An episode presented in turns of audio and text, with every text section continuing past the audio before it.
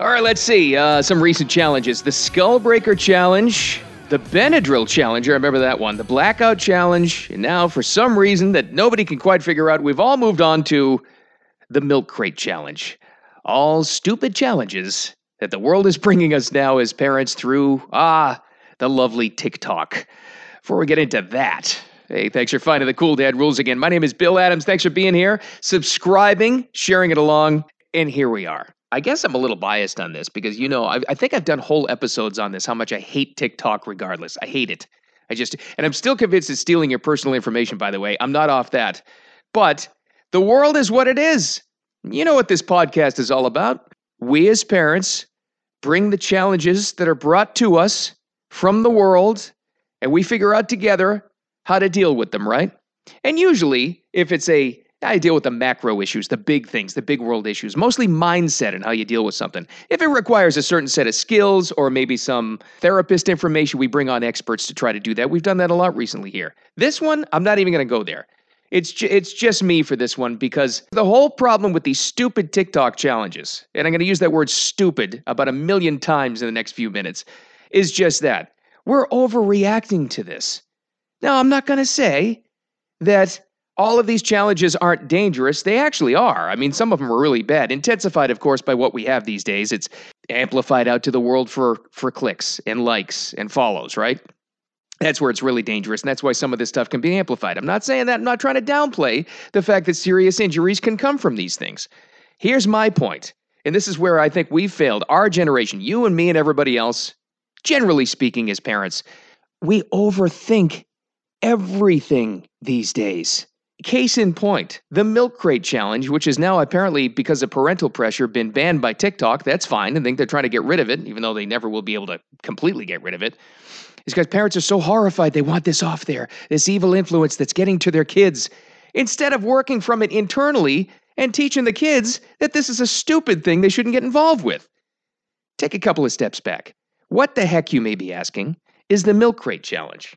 Well, it's the new thing, gone viral, as my kids will say, and yours too, on TikTok, where they stack up in a pyramid form as many milk crates, you know, like the plastic milk crates that we would always like use in dorm rooms, as many as they can to stack up and try to walk across it without falling down uh, and make it successfully to the other side. You know what I mean? Like, like go up and down the entire pyramid. Well, they're really shaky little flimsy kind of things. So most people fall through them, right?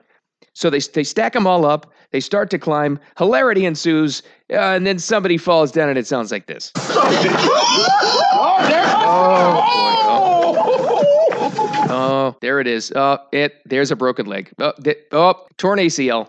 There's a broken ankle. Yeah, it happens. I totally get it. But instead of just looking at this and taking your kid aside and saying, wow, would you look at this? Have you heard about this latest dumb thing from TikTok? We've got parents clutching their pearls and saying, How could this horrible thing come to my beautiful baby's world? I'll tell you how, because it's out there. It's always been out there. I mentioned that blackout challenge before. If you don't remember what that is, you probably should. It was around when we were kids too. A person intentionally tries to choke themselves or somebody else in an effort to get like a high and they, they videoed the thing and the reaction of when they're coming to. That's been around since like the mid 70s. I remember that in the 80s. The difference being, of course, we didn't have social media, right? So there wasn't the added pressure of these things, of people competing to try to get some likes and clicks and follows and all that other big stuff. But here's the approach.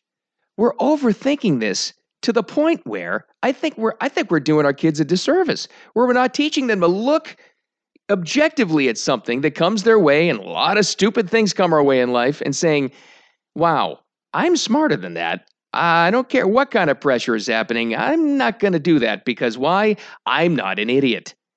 Where it seems like the most simple parenting skill in the world is to kind of impart this to our kids. Why aren't we doing it?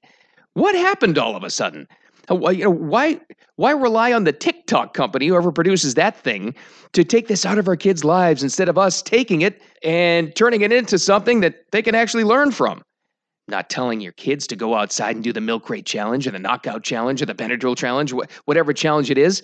But take this stuff and teach your kids to be responsible enough to say, wow, that's really, really stupid. And by the way, don't think that this is anything new. I have no intention whatsoever. I don't think this would be a good idea to, to pull the old, well, you know, I did these things too as a kid. I have no intention of telling my teens that I, I jumped off bike ramps impossibly high that had no chance of ever possibly making it on the other side of the ramp.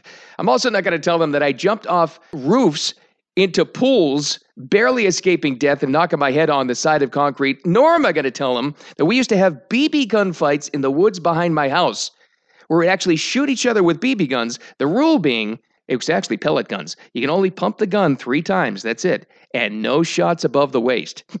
yeah, sure. Everybody followed that rule, right? We've always done these kinds of things because everybody goes through a level of stupid. If you don't learn to get out of the level of stupid as a kid yourself, it's kind of up to somebody in some sort of a mentorship role to take the kid aside and say, you know what? That's a really stupid thing to do. You're smarter than that. Don't do this. Laugh at the idiots. Don't be one of them. So here's the skill we need to teach these kids because these things are in their lives. You're not going to get rid of social media, not going to get rid of these challenges. Somehow, some way, we got away from uh, telling our kids it's okay to call something or someone stupid, not in a bullying kind of way, to point out the idiocy that we have in society. And so much of it comes through social media and not being afraid to call it idiocy, dumbness, stupid things, stupidity. But we're so afraid to take, we're so afraid to call things what they are these days that it really limits us as, as parents and it really takes a life skill away from these kids because they're not, they're becoming afraid to call it what it is. This is what we need to do. This is the main skill we need to teach kids when these things come into their lives. Here's the phrase. You ready? We can even write it down. Dude, that's stupid. I'm not doing that. Okay? Now, I know for sure We've got parents listening to this right now that say, "Well, that sounds kind of aggressive. I don't need if you you don't need to be that aggressive." Oh, yes you do. And I think it's the aggressiveness sometimes in words when you're faced with something stupid that's missing in all of this. Because somehow we've taught everybody to be nice all the time. Well, life isn't nice all the time. And when you're faced with something stupid, that true, potentially could cause a lot of danger and could actually cause, cause physical harm to your kid. You got to face it and you got to respond to it with something that's equally strong. Here's what's not going to work. Yeah, go back to your childhood days. You know how mean kids can be. Instead of saying, well, you know, I choose not to do that because that's not really my style. I don't really want to do that challenge. Well, that kid's probably going to get picked off, picked on, and called a you know what because they think he's too wimpy to do it. And the bullies in the world and the bullies on social media challenging them to do this stuff will do exactly like that. They'll call him a name and kind of force him and browbeat him into doing something stupid, and that's when people get hurt. No. Here's the response, and this is what we can't be afraid to teach kids. Dude, that's stupid, and I'm not doing it. It's that simple. But here's the real important lesson to talk to them about this validation through clicks and likes and follows and all and shares and all the other stuff in social media. It's a real important conversation to have with kids because they don't realize it. I think a lot of parents don't even realize this. All the people who are getting millions of likes and have millions of followers online, a lot of them are fake. A lot of them don't really exist. A lot of the likes are bought and paid for. And very few of these people ever really turn all their followers into anything that matters, and they'll be gone in less than a year. Trust me, that makes an impact on a kid. There's another skill, too, that is really, really good, and to work uh, yourself into the situation here. There are whole shows, and the one on MTV, Ridiculousness, is that? I know the whole Jackass movie series, all based on that. It's all based on people sitting back and laughing at the idiots that will actually do the stupid stuff. Instead of having your kids involved in doing the stupid stuff, Make it part of the family entertainment. Why not? Don't try to hide for, hide all this stuff that's out there from them. Involve.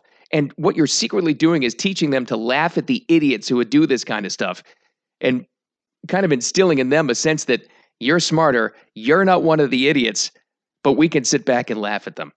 When the answer has been there all along, hasn't it, Forrest Gump? Stupid is as stupid does, sir. Thank you. Exactly right. Why are we so afraid to call things stupid when they're stupid? Because we try to nice it up all the time. Well, don't use those kinds of words. No, I'm sorry. Use those kinds of words. Use that kind of aggression. It's like, well, good Lord, how many times did your parents say to you, you know, if your friends were all jumping off a bridge, would you do it too?